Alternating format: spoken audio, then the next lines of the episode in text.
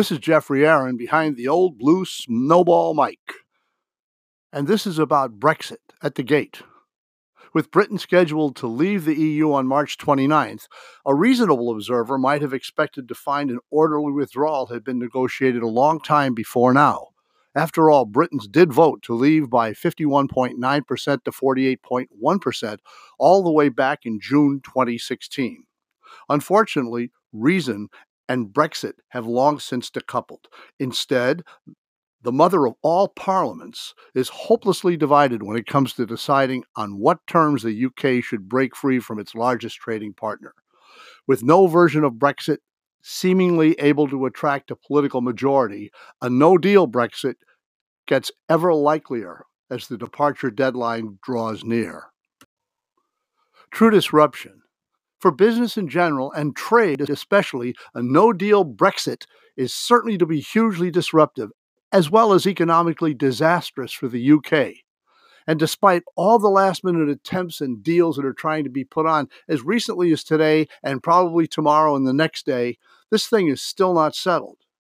And, and so it's going to be very damaging for the EU as well. Just for starters, like the jumping off cl- the cliff version means that on March 29th, the UK immediately drops out of the internal EU market for air services, the customs union, and the single market with next to no advanced preparation. That alone means the UK saying goodbye to no tariffs and no tax trade with EU partners, as well as an end to the free movement of goods and services, capital and people between the UK and its closest neighbors and largest trading partner.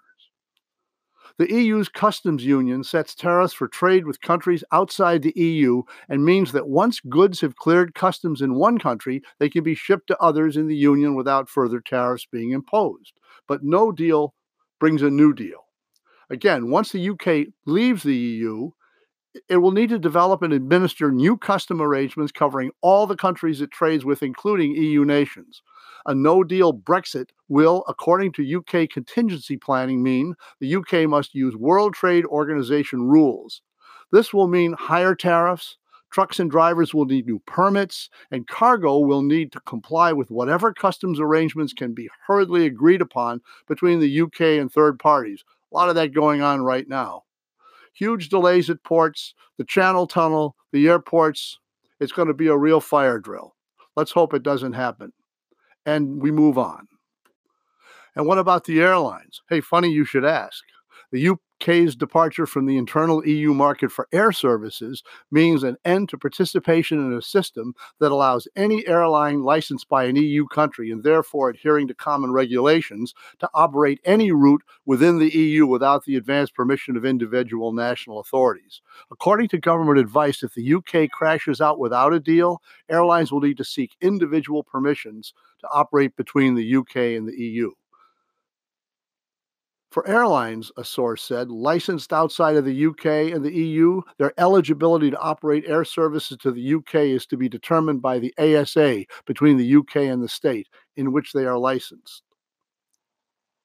Brexit murder on the Bentley Express. With only weeks to go before the March 29th leave date, UK businesses have been left high and dry. The uncertainty about how the UK leaves the EU has prevented adequate preparations being made, and advice from government has been vague at best. In fear of no deal Brexit in the last weeks alone, carmaker Bentley has announced that it is stockpiling parts and described Brexit as a killer that is threatening its profitability. Retailers Dixon Carphone and Pets at Home have said they're building up supplies on the assumption that traded will grind to a halt while both Sony and Dyson announced that they'll move their head offices out of the UK. So, will Airbus fly away?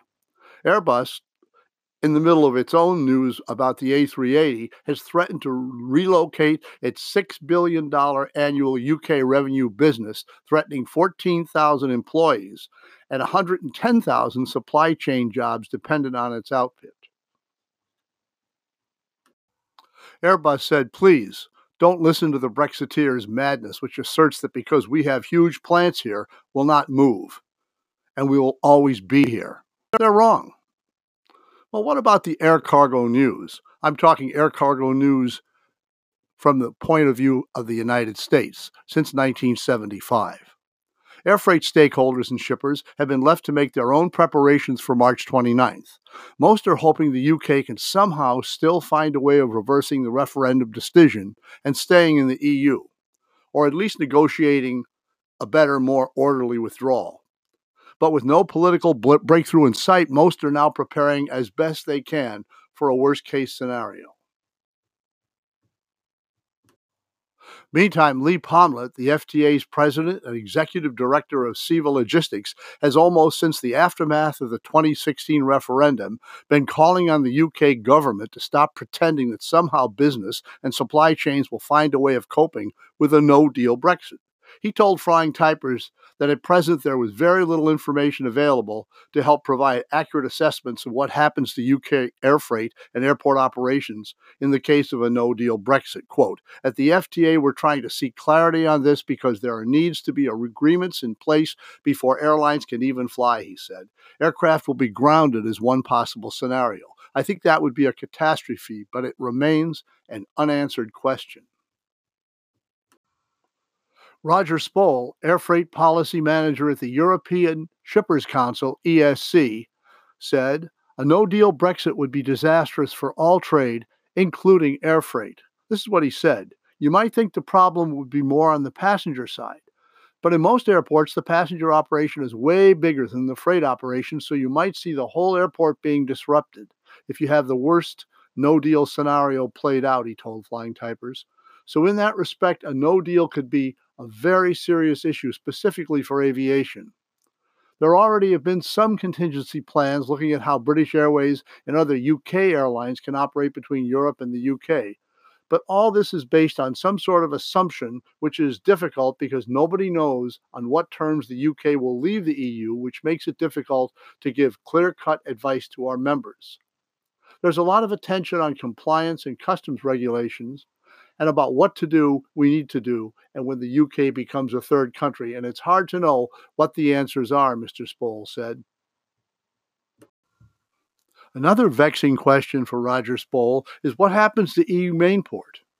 A lot of goods come in and out of Europe or get out of Europe through the UK, whether at the big ports such as Southampton or at the airports like Heathrow and Gatwick. There will be freight disruptions. Roger says we're discussing with our members who use the UK as gateway to Europe that they might want to look at other locations because a no deal would cause serious disruptions at terminals and airports. With Prime Minister Theresa May and headlines changing every day as she continues to try to push a Brexit solution with the EU, and minus anything close to a parliamentary majority, reliable Brexit clarity for the air freight industry might not be possible until we get closer to the March 29 wire. One upshot is that while air cargo is likely to be chaotic post Brexit, it's expected to be less a mess than high volume trade routes across the UK Channel, which are forecast to come to a standstill. As the least worst impacted mode available to shippers, Air cargo might even benefit, at least in the short term. Such are the small crumbs of comfort to be found as Brexit unfolds. With thanks to Sky King, this is Jeffrey Arend.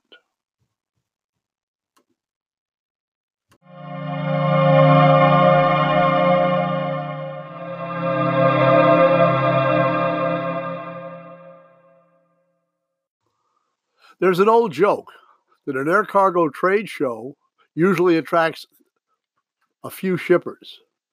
And sometimes the only shipper that you see out walking near the display stands is a meeting session guest speaker looking for the bathroom. Well, we're sitting inside a host hotel at Toronto taking a lunch break in a beautiful room. It's a beautiful room with a view of the sky. We're kind of looking around and we see two businessmen that are also from the TIACA event. They're on their break but they're each seated alone at a table for one, but they're talking to each other. And some words lift up into the air, and we discover that one of them is a shipper. So as they break up, we walk over and introduce ourselves to a shipper named Alex Newport, who's Vice President Supply Chain SMS and Managing Director Santrade based in Lucerne, Switzerland. And our question for Alex is what is his take on TIACA 2018? Our company Alex said, is called Sandvik. We ship industrial tools to companies that are active in the metal cutting industry, including aerospace. I'm a member of the TIACA Shippers Advisory Committee attending sessions. Took a meeting with the board of TIACA yesterday evening, Alex said. Good meeting all around. I attended a total of four sessions, Alex added, and thought looking ahead, we might all benefit getting more in depth into content by limiting these very worthwhile discussions to less people on stage. He's talking about panels. He also said a panel with five people and a moderator sitting on a stage creates a buzz of information for sure, but it also delivers a scattered message with shorter impact for everyone, including the audience. I just think it would be much more beneficial conducting these panels on a more targeted approach with no more than one or two people discussing issues. That circumstance might allow more time to get into topics in depth and also aid the audience to interact fully with the speakers, Mr. Newport said. Another point, Alex said, is yeah, I'm a shipper at this conference, and I know I'm rather a rare species.